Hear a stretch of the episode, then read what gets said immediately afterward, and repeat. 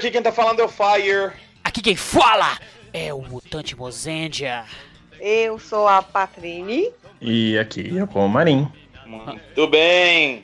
Hoje estamos reunidos para falar do primeiro de uma trinca de filmes dos anos noventa que reuniu Riders, reuniu cenas de morte e nudez. E o primeiro deles é Rica... Ricardo Comarin, que fala Rodrigo Comarin.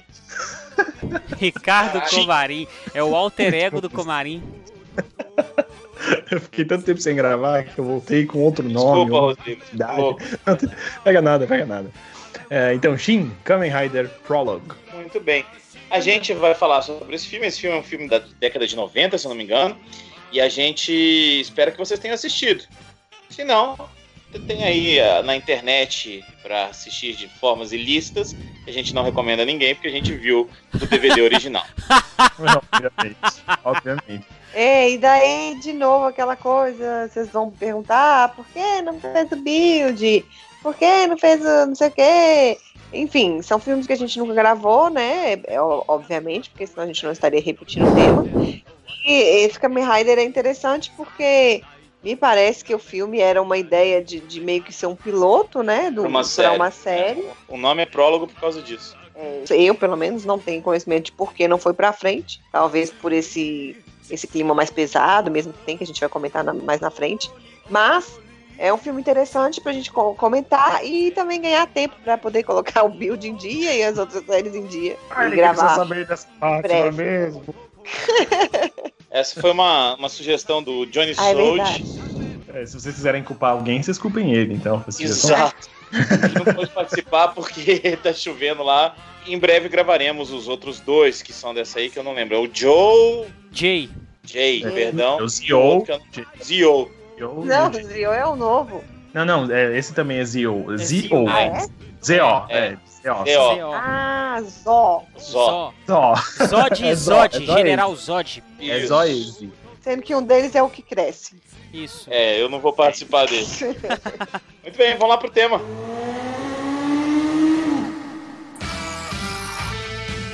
Onde せ。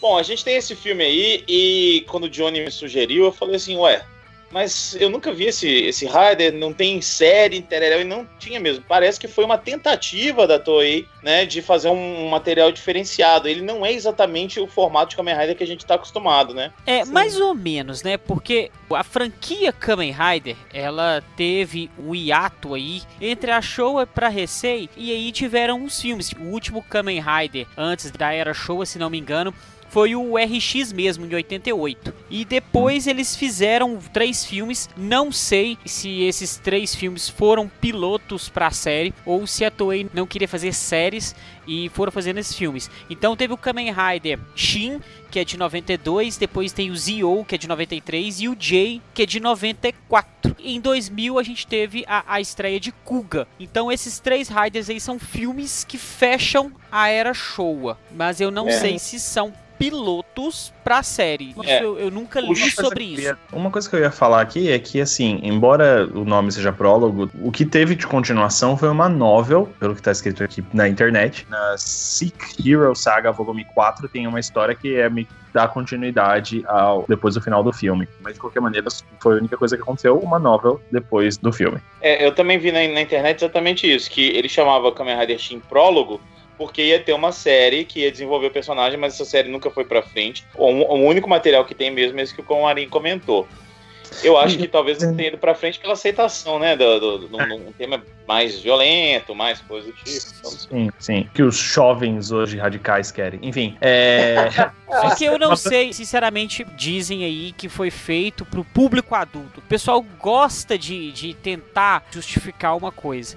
Não sei se a ideia do Shin era pra ser pro público adulto. A gente sabe que a temática, a gente viu o filme e tem noção disso total, que ela contém coisas mais pesadas, coisas que você não vê normalmente no, num horário que passa pela manhã, principalmente pela grande quantidade de sangue. Eu acho que a grande quantidade de sangue que aparece não é pra ser mais adulto. Eu acho que tava na moda os filmes trash. Tem Evil Dead, a gente tem o próprio Fred Krueger, Massacre da Serra Elétrica. São filmes que esbanjam sangue. E esse Kamen Rider Shin faz isso. Então eu não sei se eles tinham uma ideia mesmo de fazer uma série disso, porque eu não sei se emplacaria e eles principalmente teriam um horário pra exibir isso. Eu acho assim, esse negócio é um V-Cinema. Então ele foi lançado só em, em cassete, nesse caso, né? Porque em noventa e dois nós não tínhamos D V D. Enfim, uma, uma coisa que eu acho que importante, tipo, até aparece isso no filme, que vale mencionar, é que ele é pro vigésimo aniversário do, do Kamen Rider. Ah. Então se a gente parar pra pensar que é um V-Cinema, pro vigésimo aniversário, se você parar pra pensar, vinte anos atrás, quem assistia cresceu, então até pode ter sido voltado pra esses fãs que querem ver uma história um pouco mais adulta. Eu, eu achei assim,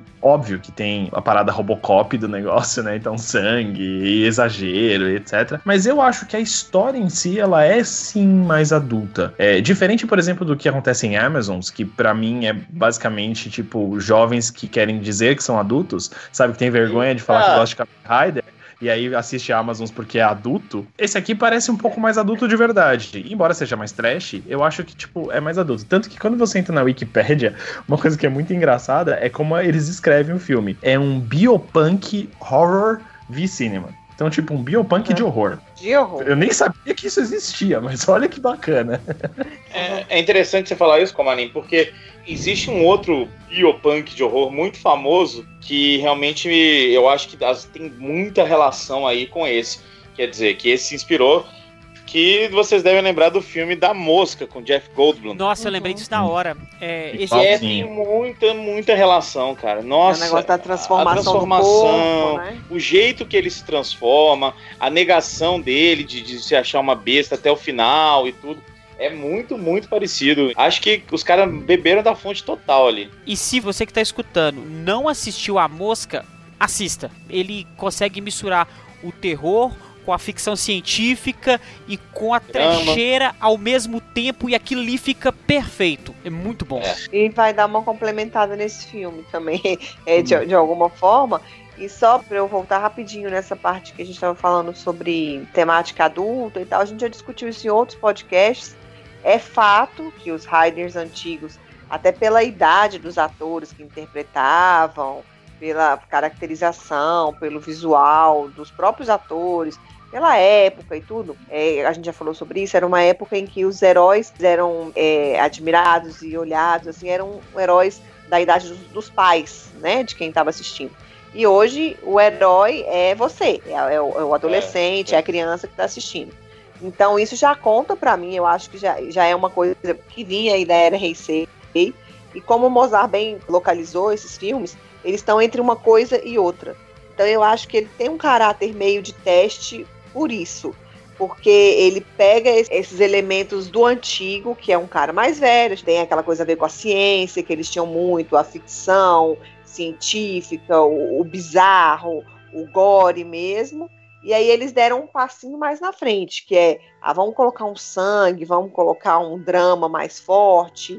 É, vamos colocar uma coisa assim para ver se vai para frente ou não. E talvez não, não tenha dado, e por isso eles optaram até por um outro caminho, né? Tem essa questão também de contextualização cronológica, né? Que leva o filme até essas influências. E eu não sei se foi intencional ou se eles estavam disponíveis. A gente não tem um elenco gigantesco de atores para atuarem em Tokusatsu na década de, de oitenta e noventa. Mas a gente tem que, por exemplo, o Akira Ishimawa lá, que ele é o doutor Tokimura de Flashman. Ele também atua novamente como um doutor. É, não sei se vocês lembram, o doutor Tokimura é o pai da Sarah. É o pai, sim, né? Isso, o pai é da Sarah. Shin, né? Isso, e é o pai da Sarah. Temos a Anri também, que volta como bonitinha lá, namoradinha, gatinha. E a gente tem um momento Stan Lee também, que a gente vê é. o, o Shotaro Shiromune participando do filme. É logo no inicinho, né? É. Ele é meio que um, um infiltrado lá, né? Colocando uns grampos no laboratório. Isso, é bem bacana isso, isso dele aparecer, sei lá. Na é época... legal também. A gente pode falar que o Stan Lee imitou o Shotaro, né? Pode ser, hein? Olha só. E que figura, né, gente? Ele é uma figura com aquele cabelão e aquele óculos. Eu nunca pelo... tinha visto japonês de cabelo anelado, eu acho tão maneiro. É legal.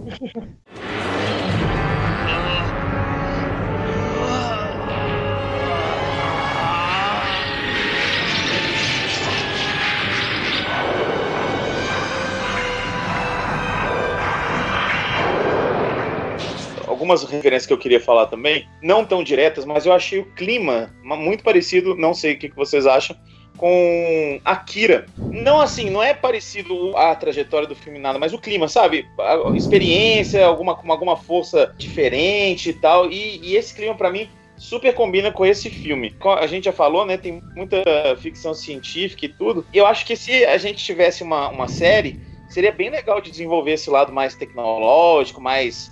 mas ao mesmo tempo dark, com essas mutações e tudo, de um jeito que acho que talvez tentaram fazer alguma coisa assim do tipo no Black, é, né? Só que o Black ainda tinha umas coisas meio magia negra, assim. Você citou Akira, tem um filme que eu acho que eu já citei em um Sempocast, que é um filme dos anos oitenta, todo preto e branco, muito foda, que é o Tetsuo, que foi o filme que originou o Akira, que é Tetsuo, o Homem de Ferro. E tem esse clima ah, também, esse, esse clima meio computador, esse clima meio investigação. Não sei se eles tiveram Sim. cuidado, ou então uma pesquisa, fala assim, pô, esse elemento aqui é bacana do Tetsuo, que já é um filme japonês. E sobre é. referências ainda, aí já é num outro, uma outra forma de ver o filme também, eu acho que o tipo de suspense que eles usam, o filme inteiro, até a gente chegar na, na, no finalmente, né, e a gente...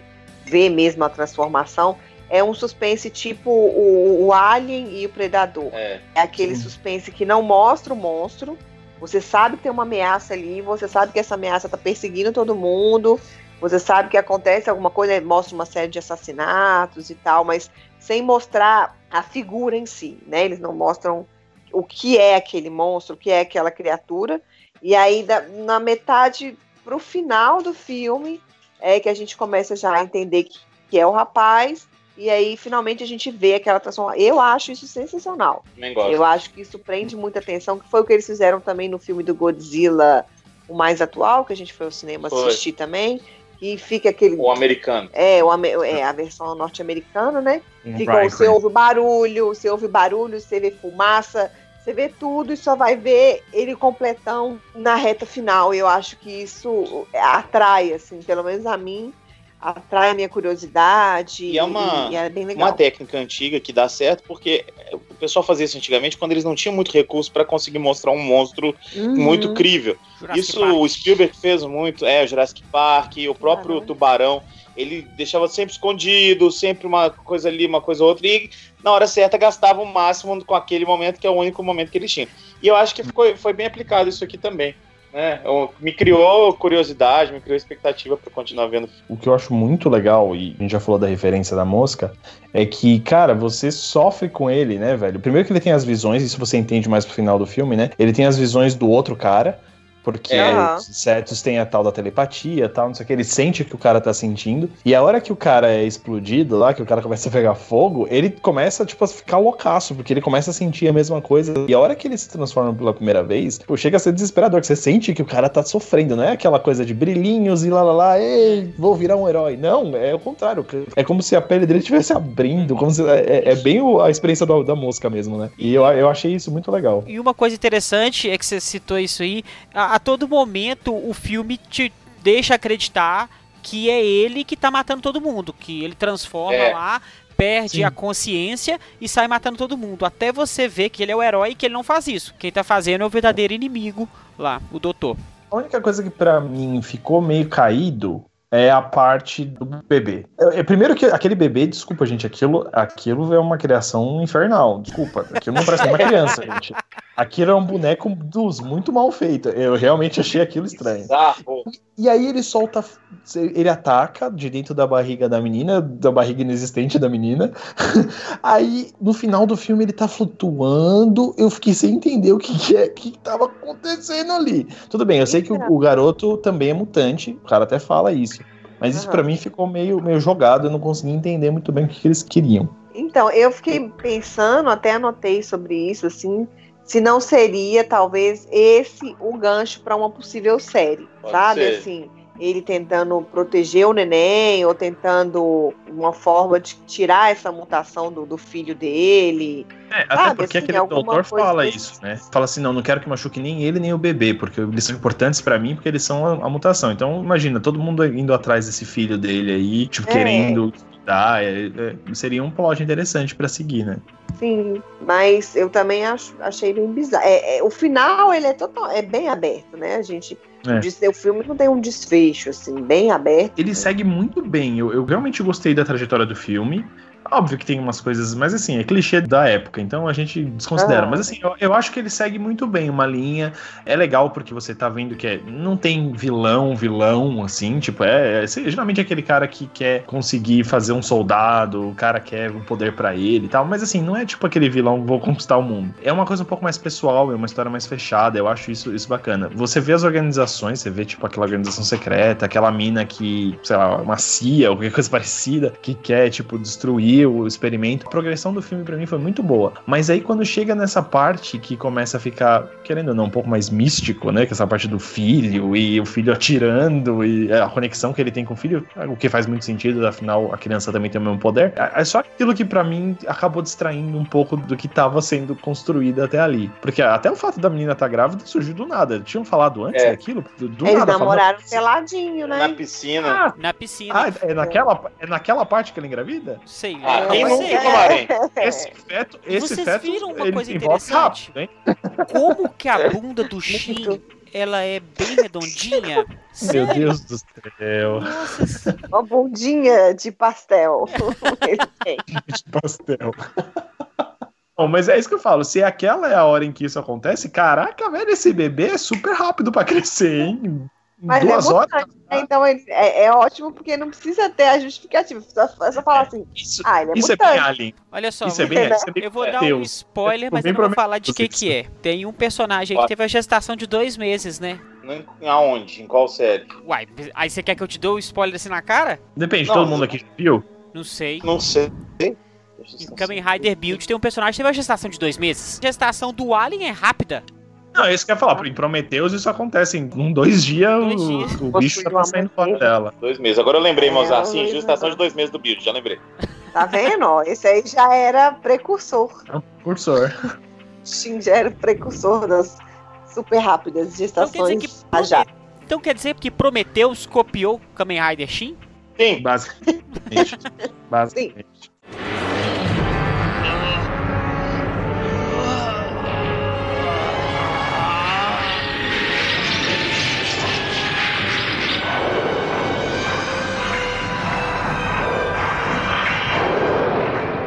Eu não sei, porque eu não sou uma conhecedora dos, dos Riders da era Heisei, mas esse negócio de bundinha aparecer... Bundinha aparece, né? Porque sempre tem um episódio na sauna, naquelas banheiras lá do, do Japão, é, sempre aparece uma bundinha. Mas é uma cena de sexo, né? Assim, é, não é... Um pouquinho mais explícita que o normal, né? Mode... É modelo de novela das oito. Eles nadando pelados, assim, né? Tipo, escondendo as partes enquanto nada. É. Né? Todos os cabelos na frente, assim, pra ninguém ver Peitinho, nada. Peitinho, bundinha e tal, já é um negócio que também... Não tô falando que isso necessariamente torna a série adulta, a, ou a produção adulta. Mas é uma coisa que é, é considerada que na hora da indicação. É o que Garo faz, assim, né? Garo faz esses, é essas coisas assim também, é. né? Ceninhas mais assim. Aí essa, esse menino nasce, né? E tem lá pro final já. Mas vocês lembram do, do raio de vagina? Na hora que ela tá dentro do quarto do hospital lá e os bandidos é. chegam pra pegar ela e o doutor, ela solta um raio de vagina. É o filho defendendo ela, ué. É o filho defendendo, é. É isso que, que eles chamam de chave de bom, deixa pra lá. Mas aqui, só mais uma coisa. O Mozart também falou um negócio de, sobre vilões, ou foi o Comarin, não lembro, que não tem um vilão específico e tal. Inclusive, fica bem claro porque uma das pessoas que tá fazendo as experiências é o próprio pai dele, né? É, isso é bem comum nos filmes de ficção científica, que não tem um vilão exatamente vilão. Por exemplo, Jurassic Park não tem um vilão.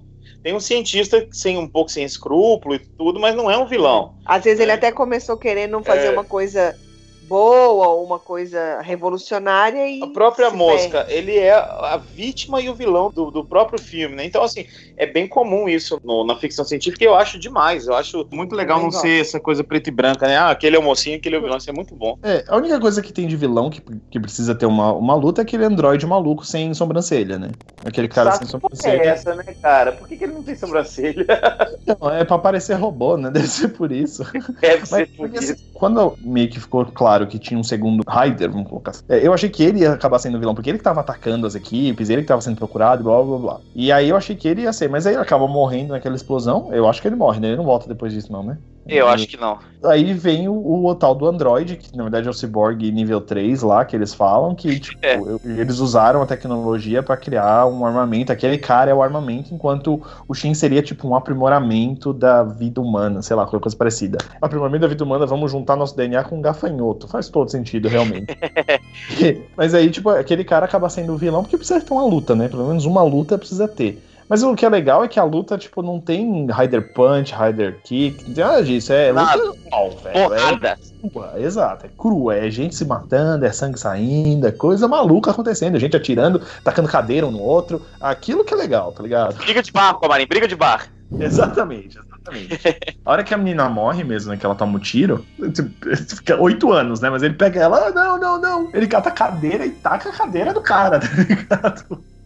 Aquela cena da cadeira é memorável, cara, porque, né, ele tem todos os poderes de uma raça superior e ele joga uma cadeira, né, cadeira, na hora da raiva. Faz todo sentido. Essa parte da luta mais crua, assim, eu acho legal. É, eu gosto muito disso. Eu gosto, inclusive, da coisa de ter gente com arma lá e tal, e não ser só figurante, né. A, a equipe, ela, eles têm um ponto na série, eles querem impedir também. Então é um terceiro núcleo ali que não chegou só pra ter gente atirando e, e ser ceninha de ação como tem alguns outros tokusatsu. É, eles têm um, uma missão e um motivo pra estar ali também, eu gosto. E é, e é uma fórmula que a Toei podia voltar pros filmes atuais.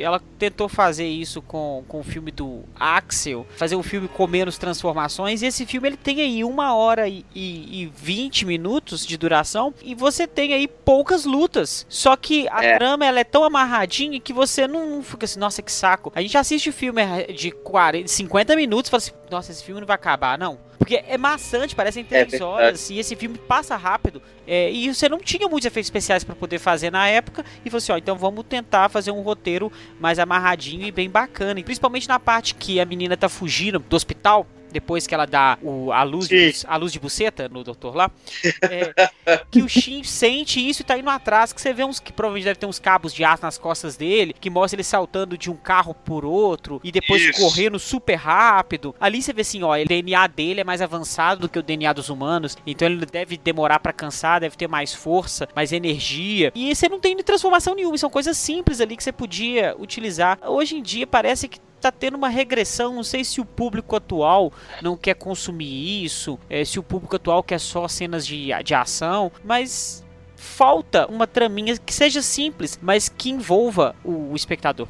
Eu acho que falta mesmo, faz, faz falta. Então acho que estão as coisas muito iguais, né?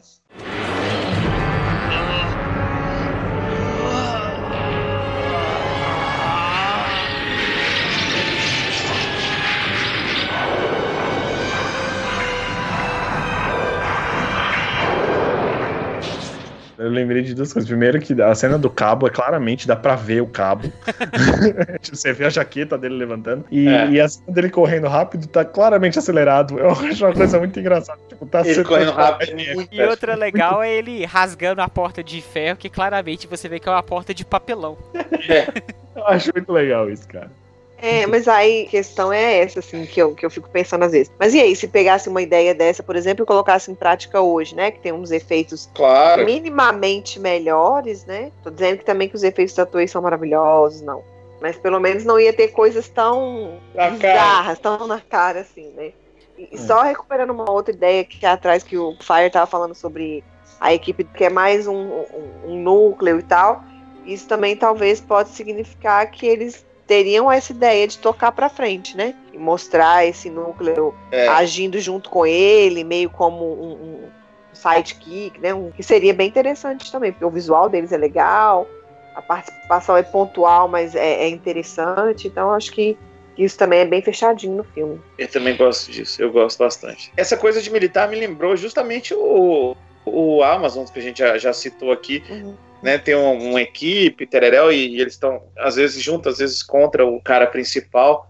Mas o que, que vocês acham que eles, eles explorariam na série? Essa coisa dele fugindo com o filho dele? O que, que vocês acham que ia vir daí pra frente? As duas coisas. Eu acho que dá pra você explorar essa parte do, do filho e a parte até dele mesmo, porque ele tem que lidar com essa mutação maluca dele, né, velho? Ah. Tipo, É. olho, sabe? Eu acho que dá pra você explorar. Só que é o que eu falo, eu, não num Super Hero Time. Eu acho que nessa vibe Super Hero Time de ter vilão da semana, esse tipo de coisa, não ia rolar. Teria que ser uma coisa um pouco mais curta e Sim. que fosse mais focado, tipo, nessa parte do horror mesmo, nessa parte do meio. É, t- do, tipo do... A, o Amazons, né? E também eu acho que você teria mais ciborgues, como ele fugiu com o menino, acho que teria um, o fato do pessoal falar que ele era o vilão, e aí ia, meio que ia ter uma equipe tentando capturar ele, já que ele fugiu com o experimento. Vai ter um outro vilão por trás do vilão anterior, é que sempre tem o, o vilão Mor, né? Por trás. Dono, né? Um dono da companhia. Isso, ele sim era realmente o vilão por trás de tudo, o outro era apenas um fantoche nas mãos dele. Isso é, é muito plot de Tokusatsu. Só que eu não sei se realmente eles acharam que o momento era oportuno. Será que teve uma aceitação grande isso? A gente tá falando de roteiro amarradinho e tal, uma coisa que foi feita talvez para as pessoas mais velhas, mas será que as pessoas mais velhas compraram isso? Se apostar que o cara daqui a dez anos,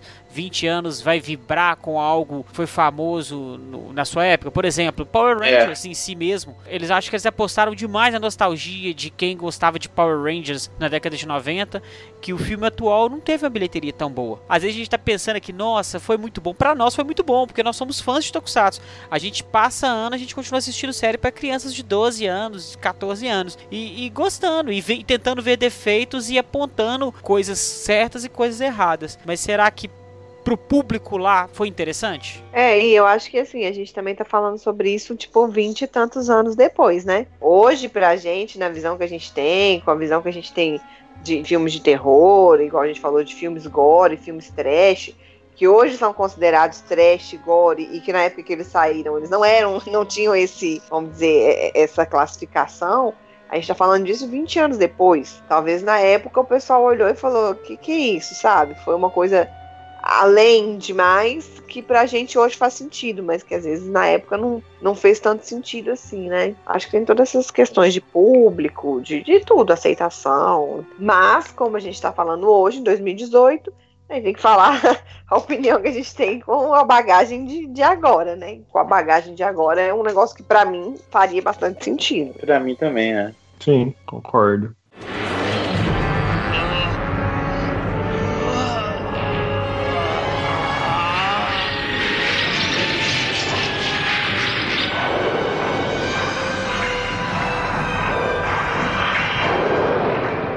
Algumas curiosidades wikipédicas aqui para o pessoal que curte essas, essas coisas. Shin é oficialmente Vai. o décimo terceiro Kamen Rider. E como a gente sabe, décimo terceiro é sinal de má sorte, né? treze, esse tipo de coisa. E para provar que ele é realmente ele não tem sorte, ele só foi reaparecer em All Riders versus. Dark Shocker. Pronto, consegui até fazer uma piada nova.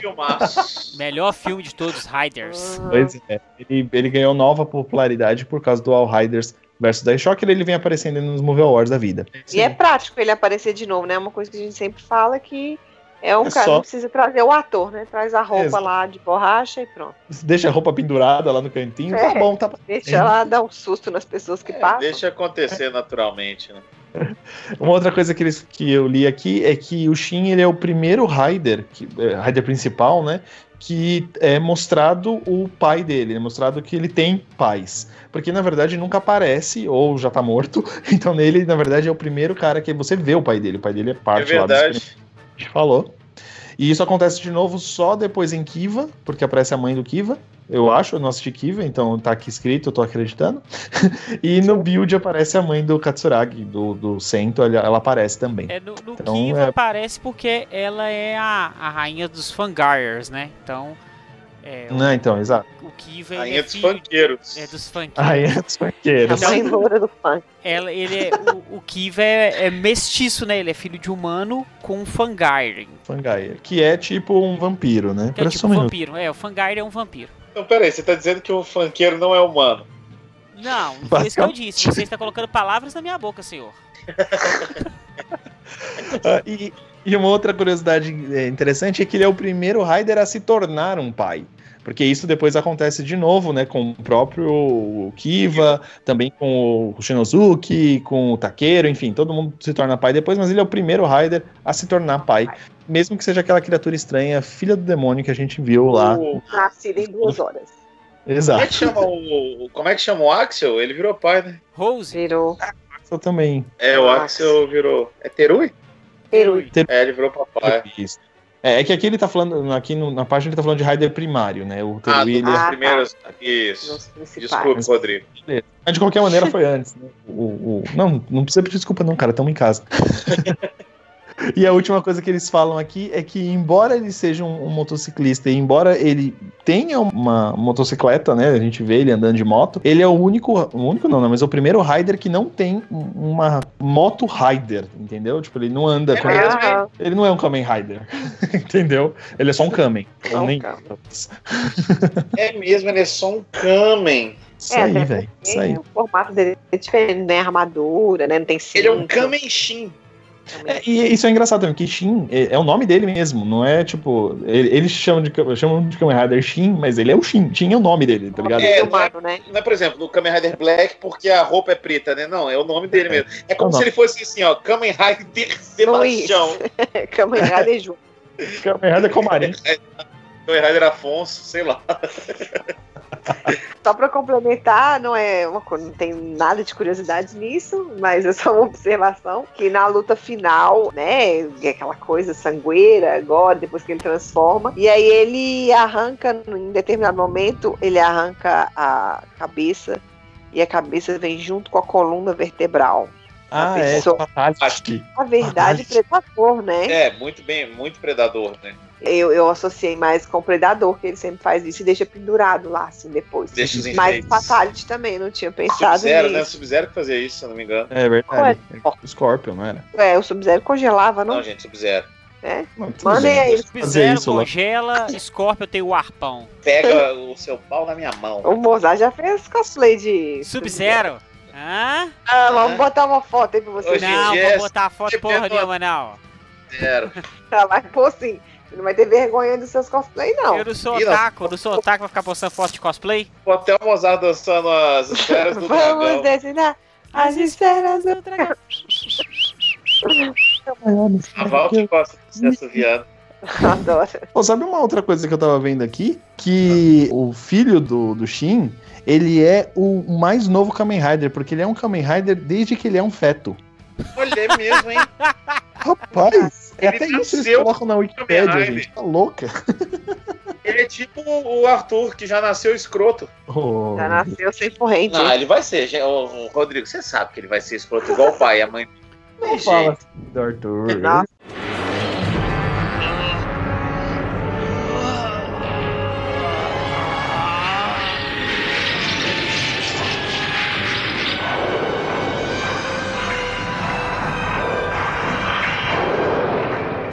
Não, dessa vez eu vou puxar a minha própria nota. Olha que educado. A minha nota para este filme de um a dez é uma nota... Ai, não sei, sete vírgula cinco, oito. Vou dar oito. É um filme que eu achei muito legal. Traz uma inovação diferente, uma coisa que me despertou curiosidade. Eu gosto muito do clima. Eu gosto de filme que tem um clima escroto. O clima desse filme é escroto, sabe? Não tem nada bom. O filme não acaba bem e isso é legal demais para uma, uma coisa relacionada à franquia de herói. Claro, tem seus defeitos. Perde um pouquinho ali coisa do bem. Bebê, inclusive, eu acho meio complicado, mas nada que, que atrapalhe muito o filme. É um filme muito bom. Eu, eu recomendaria vocês assistirem A Mosca e depois ele, ou ele depois A Mosca, né? Eu chamaria esse filme, inclusive, de O Gafanhoto, se eu fosse o escritor. Por isso que eu não sou e, e a Toei ganha dinheiro e eu não, né? Tem até uma parte que mostra, né, que eles estudavam os gafanhotos. É bem, bem, bem, bem parecida mesmo. Muito legal, vale a pena, assistam. E eu quero saber a nota de Rodrigo Comarin. Eu meio que concordo, eu acho só essa parte do bebê meio cagado, porque eu achei meio estranho assim, o jeito que eles levaram a, a história, porque ela ter engravidado super rápido e ter o feto ter crescido, isso tudo se explica por ele ser mutante, tá beleza, mas o, por que que ele tava flutuando? Por que que ele soltava raio? Por, o que que tava acontecendo? Aquilo eu achei um pouco complicado de, de entender. Sei que é fruto da época, mas tá beleza. A única coisa que eu realmente vou tirar a nota por conta disso. De resto, tipo, mano, é, é um filme anos noventa, anos oitenta, é óbvio que ele vai ser exagerado, óbvio que vai ter um monte de coisa que, que fica meio trash, e hoje em dia, vendo em retrospecto, a gente vê como cult, mas eu achei, achei bem bacana. Não acho controverso, não acho maluco, não acho, meu Deus do céu, as pessoas vão ficar lá desse filme pro resto da vida. Não, não acho que é assim. Mas acho que é um filme que vale muito a pena ver, porque ele é uma pegada diferente. E realmente eu acho que é um filme que tem uma história mais adulta. Assim, mais adulta no sentido de ser uma história um pouco mais séria.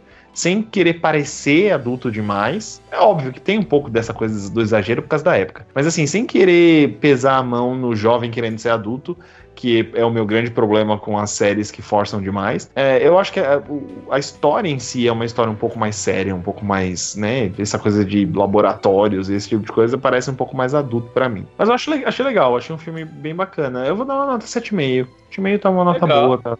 Tá de boa e assistam, é bacana. E você, dona Patrine? Eu também vou com a nota oito, porque eu acho que ele se encaixa bem. É uma nota boa, oito é muito bom. Ele não é perfeito, por isso não é nove, não é dez, mas é um oito, e um oito muito, assim, satisfeita, porque eu acho que é, essa transição é muito bacana. É um filme que bebe de várias fontes que eu gosto muito. Essa questão do trash, do gore, tem essas referências, e são referências que não são a, ah, é uma referência copiada, chupada, mas tem pitadas de coisas interessantes, e eu acho que aí eles tentaram entrar, colocar isso no mundo do Tokusatsu, do Kamen Rider, e pra mim é, uma, é, é bacana, eu senti vontade de ver mais, e eu tiro um pouco dos pontos exatamente por causa do desfecho, né, que ficou em aberto, a gente não sabe se pela possibilidade de ter uma série ou não, ou, ou só porque foi aberto mesmo. Mas, pra mim, foi um filme muito bom de assistir, tranquilo, indico. E se vocês conseguirem, antes ou depois, assistir essas referências que a gente citou aqui, a Mosca, Alien, Predador, o Mozart falou Tetsuo, Robocop. Então, são coisas que são semelhantes. Então, se você gostou desse filme, provavelmente é igual aquelas indicações na internet. Provavelmente você vai gostar de clicar neste link.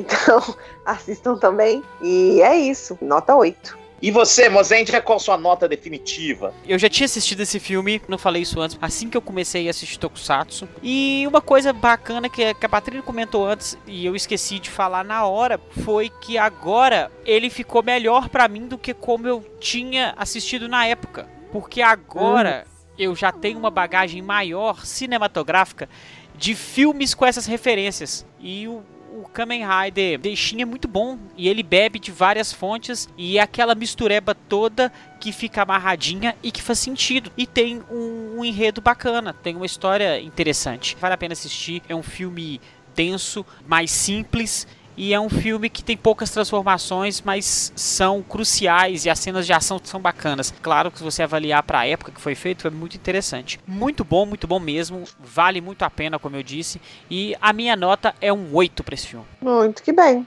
oito também. Excelente, excelente, excelente. Então eu quero saber de vocês, nossos queridos ouvintes, o que vocês acharam deste incrível filme conhecido como Kamen Rider Shin. Mande sua opinião, mande sua crítica, mande seu elogio pra Suas gente. Suas correções, a gente Suas falou correções, muita bobagem. A gente falou muita bobagem. E agora vocês têm um novo jeito de conversar com a gente. Existe um grupo de WhatsApp do Senpu.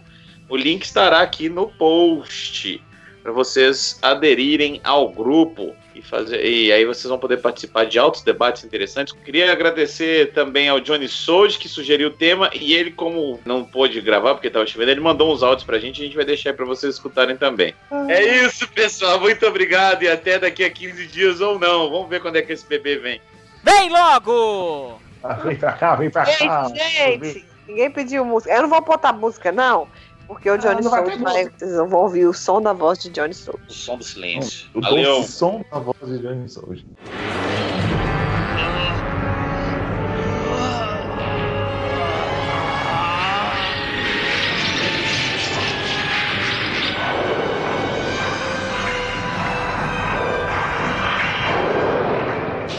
Fala, pessoal, aqui é o Souji. Eu separei alguns pontos aqui pra falar pra vocês sobre o filme, que é bem bizarro, que eu vou falar pra vocês agora, beleza? O filme, ele é uma comemoração aos vinte anos de Kamen Rider, o que é meio estranho, porque, tipo, nenhum dos Riders era tão, sei lá, forte, macabro desse jeito. E pra comemorar os vinte anos, eu acho que foi uma escolha meio, meio doida. O filho do Shin, o bebê, ele é uma mistura de bebê alien com um metapod, né? O Shin imaginando um besouro louco saindo da cara dele. Véi, que danado era aquilo, véi. Não, essa agora foi, acho que foi a parte mais louca do filme. O Shin disse pra ninguém ficar perto dele, porque ele é assustador e tal. Ele tá falando isso pra namorada dele lá e pro amigo. Então, a Ai, a namorada dele, tá indo embora, né? Aí o amigo dele diz assim, não, fique com ele, ele é seu companheiro e tal, não deixa ele, não abandone ele agora. Aí ela fica lá pensando e do nada o filme corta pra ela tomando banho, mostra um, um, um mamilinho, uma biscoitinha, e depois corta pra ele, eles pelados dentro da piscina, estilo Lagoa Azul, depois corta pra eles numa boia com, com o toba virado pra cima. Gente, o que tá acontecendo nesse filme, nesse momento? Que, que, que coisa bizarra foi essa que eu acabei de assistir? O final, ele é meio, meio doido, assim, meio sem explicação. Na verdade, é um final meio sem final. Por conta do filme, ele seria um, um prólogo de uma série que viria depois. Mas é, não deu certo a ideia. E aí o filme, ele tem uma cara meio assim de episódio zero. E acabou que terminou nisso. Não tem explicação para aquele final. Dá a entender que o bebê dele ia ter alguma participação e tal no futuro, mas infelizmente acabou nisso.